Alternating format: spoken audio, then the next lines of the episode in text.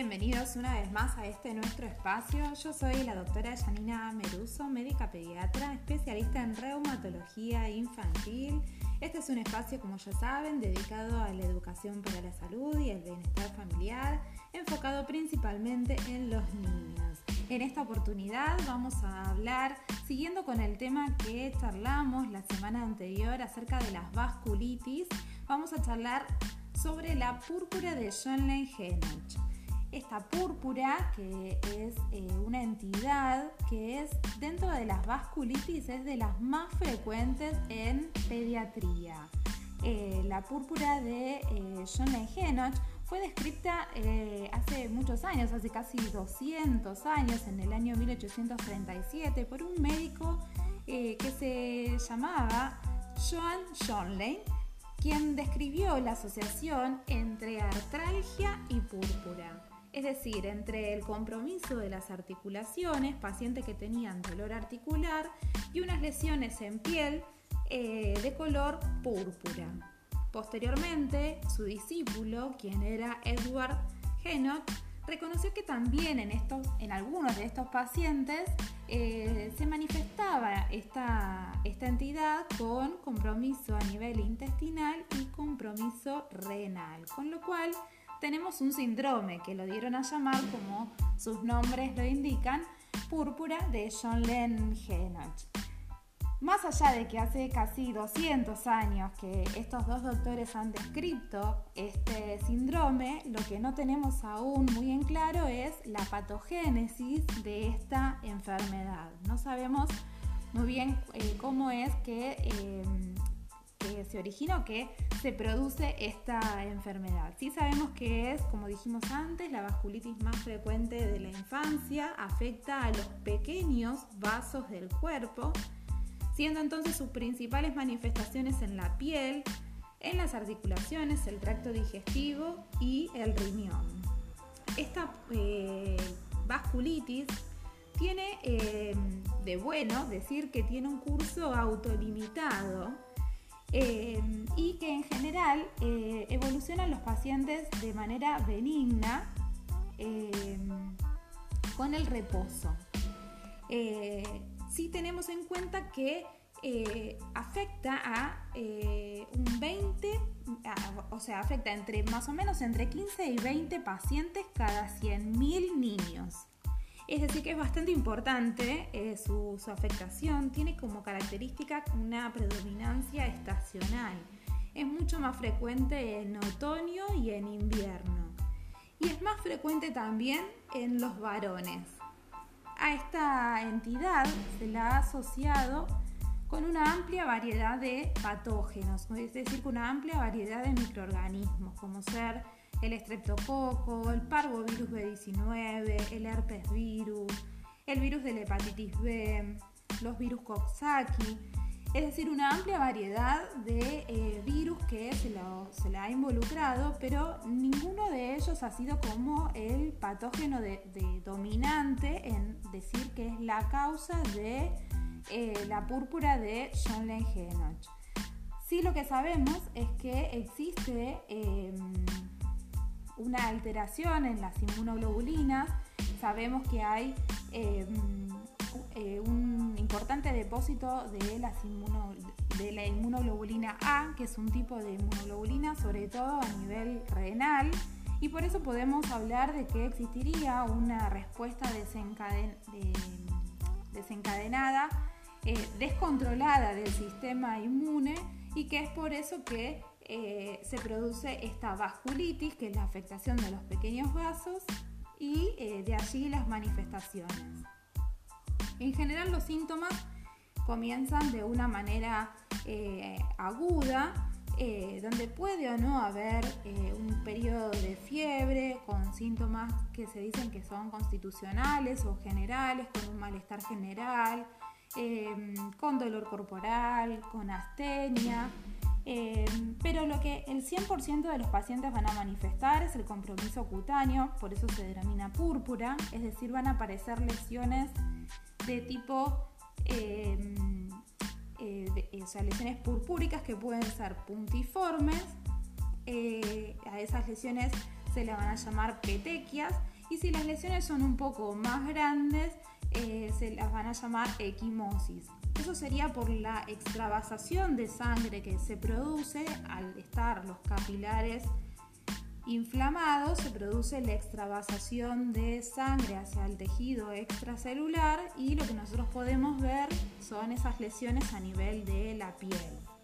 Estas lesiones en, la piel eh, pueden incluso em, o sea, tienen como característica de que uno las va a notar preferentemente en lo que se dice en pantalón. Es decir, eh, la zona más afectada siempre van a ser los glúteos y las extremidades inferiores. Pero pueden aparecer también lesiones similares a nivel de em, el pabellón auricular, a nivel del rostro, en el dorso de las manos y tienen la característica de, que tienden a resolverse muy rápidamente simplemente con el reposo. Eh, y este dato no es menor, es muy importante mantener el reposo, pero es algo muy difícil de cumplir, ya que los niños en general para este momento ya tienen un buen estado general y eh, la característica es que es muy difícil pretender que el niño que se siente bien eh, logre mantener un reposo absoluto en cama. Entonces ustedes van a ver que estas lesiones, que algunas veces puede pasar que estas lesiones eh, aparezcan o que evolucionen a lesiones que sean más bien bullosas o ampollares o necróticas y que llamen mucho la atención. Les voy a dejar en las redes las imágenes para que puedan ver eh, eh, exactamente cómo, cómo se ven estas lesiones en los miembros inferiores y que lo puedan visualizar, llama mucho la atención y generalmente es el motivo de consulta por el cual van a acudir a la guardia o a su pediatra. Em, eh, pueden aparecer rebrotes con la deambulación, cuando el niño comienza a deambular.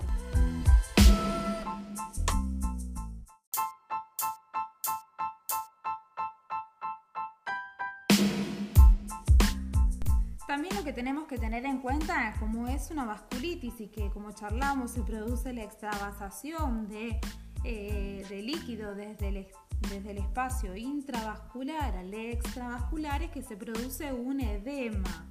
Eh, por este eh, libre pasaje de líquidos. Entonces pueden aparecer edema a nivel del cuero cabelludo, a nivel del tejido celular subcutáneo, sobre todo en los pies, en el dorso de las manos em, y en los varones también puede aparecer a nivel del escroto. Eh, por eso es muy importante también mantener el reposo. En cuanto al compromiso articular, casi el 80% de los pacientes van a tener también compromiso eh, de las articulaciones, en general compromete las articulaciones grandes de los miembros inferiores, las rodillas, los tobillos, pero también pueden aparecer compromiso de eh, las articulaciones como ser de los carpos y pueden aparecer compromiso de las pequeñas articulaciones de, eh, de las manos. En general es un compromiso Em, de, la articulación a nivel periarticular, o sea, no se trataría de una sinovitis estrictamente con un derrame articular, sino que se trata de este edema que existe a nivel de los tejidos blandos alrededor de las eh, articulaciones. Como pasa igual que en las lesiones de la piel, este compromiso articular disminuye con el reposo en cama y se exacerba cuando el paciente comienza a deambular. De ahí la importancia, y perdón por ser tan reiterativa, pero es muy importante el reposo. Casi el 70% de los pacientes en la literatura está descrito que al mes del inicio de la, del del rash, es decir, del compromiso en piel, eh, los pacientes pueden tener eh, compromiso gastrointestinal, compromiso abdominal, con dolor cólico, puede aparecer vómitos también eh, y pueden aparecer algunas complicaciones en algunos pacientes como ser sangrados, ya sea sangrados por vía digestiva alta o por vía digestiva baja y una complicación también que puede llegar a aparecer en el menor de los casos es la invaginación intestinal. Em, en esos casos, cuando incluso aparece el dolor abdominal, eh, la indicación es permanecer eh, en general en eh, uno acude a la guardia y se permanece internado con un tratamiento específico, donde a la cabeza el tratamiento siempre va a estar el reposo. Charlamos también de que esta entidad afecta al riñón y es por eso que desde un inicio vamos a, controlar estos pacientes con exámenes de orina y los exámenes de orina van a ser bastante frecuentes. Sí o sí vamos a necesitar un examen de orina del inicio y lo que tenemos que ver es que mi paciente no esté perdiendo ni sangre ni proteínas porque la complicación o lo que yo tengo que descartar es que mi paciente no tenga lo que se llama una glomerulonefritis. Entonces, yo tengo que em, evitar eh, que, eh, o descartar eh, y pesquisar tempranamente que mi paciente no tenga esta complicación.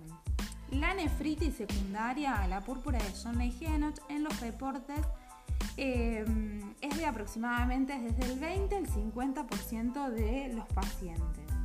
Así que no se extrañan de que si eh, llegaran a tener algún conocido, un familiar que tuviera púrpura de John Lengenach, siempre van a ver que lo que vamos a estar pidiendo son exámenes de orina y control de la eh, tensión arterial.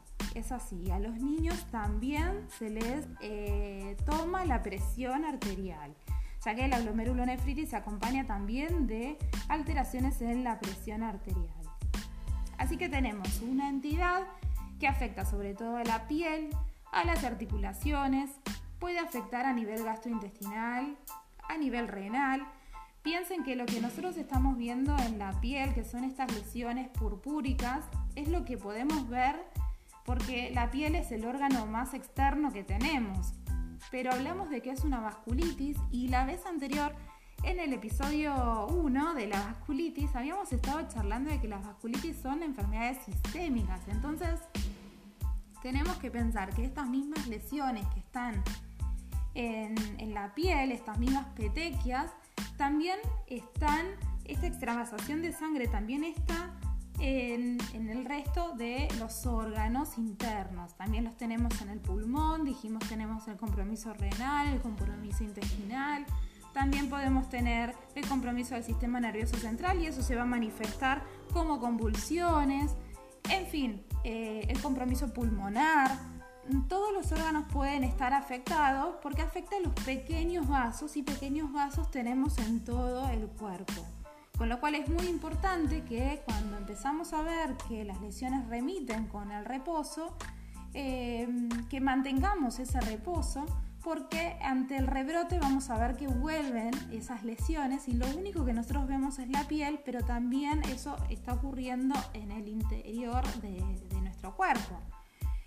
Así que eh, a tener mucho cuidado con eso. Si bien el diagnóstico es clínico, eh, necesitamos excluir otras enfermedades que se puedan comportar de la misma manera, que puedan tener una afectación en, piel, eh, una afectación articular, y para eso, en general, uno va a acudir siempre al pediatra de cabecera o a la guardia y de allí la importancia de que eh, se haga la consulta con el reumatólogo infantil.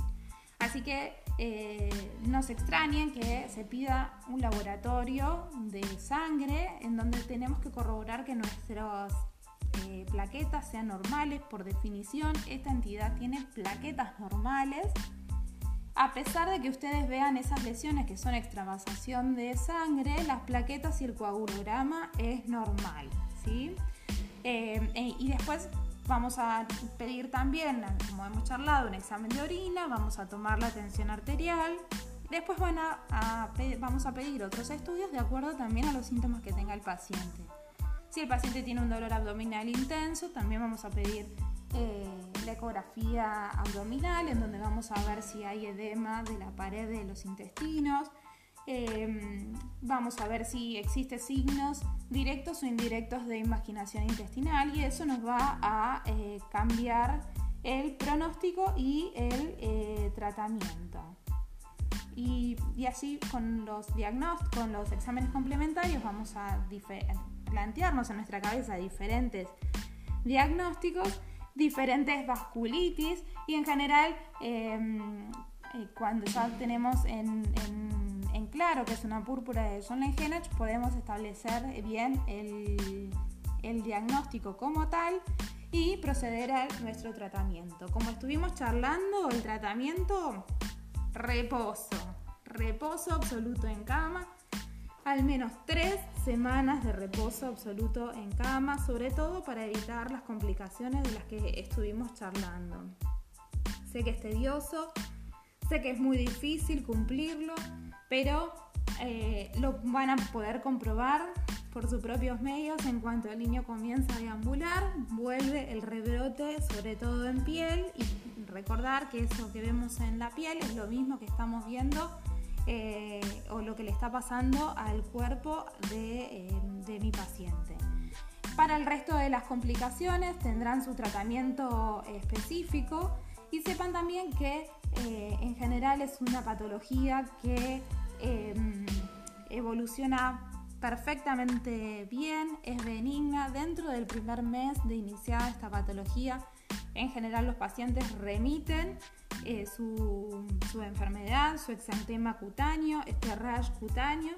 Eso no significa que los controles se terminan en el primer mes, sino que van a tener un seguimiento un poco estricto al principio, sobre todo controles con orina y con tensión eh, arterial. Pero lo cierto es que eh, eh, hay muy pocos pacientes que evolucionan a la, cronicidad, sobre todo a la glomerulonefritis complicada con progresión a la insuficiencia renal crónica. así que la realidad es que tienen un muy, muy buen pronóstico. Hay una, entidad que...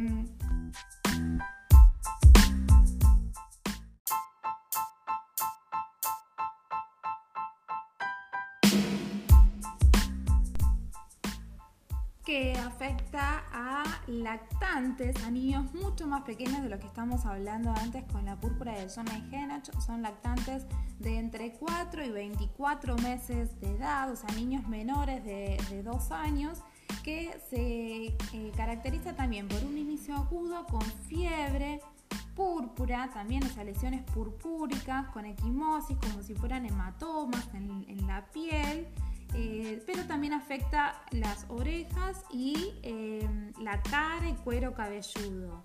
Esto se llama edema agudo hemorrágico del lactante. Eh, tiene una fisiopatología muy similar a la de la púrpura de John Lennon.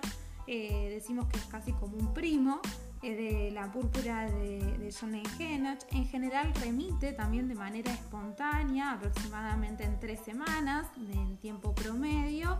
Em, y lo que tiene a favor es que la afectación tanto del sistema gastrointestinal como del sistema renal en general es eh, eh, rara.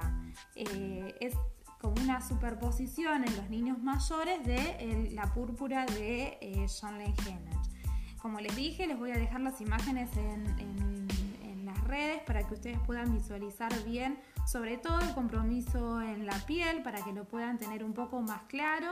y bueno, espero que hayan disfrutado de este pequeño encuentro. Déjenme sus dudas, sus comentarios. Eh, si tienen alguna consulta, también la podemos estar respondiendo. Eh, y nos encontramos en un próximo episodio.